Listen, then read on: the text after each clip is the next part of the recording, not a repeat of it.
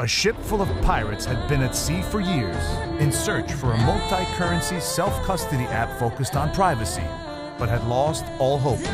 Until one morning they came across a shoreline with the object sticking out of the sand.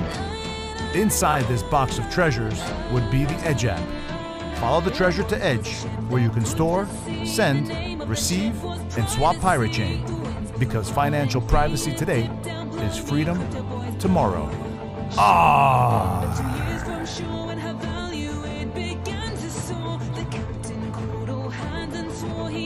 Oh.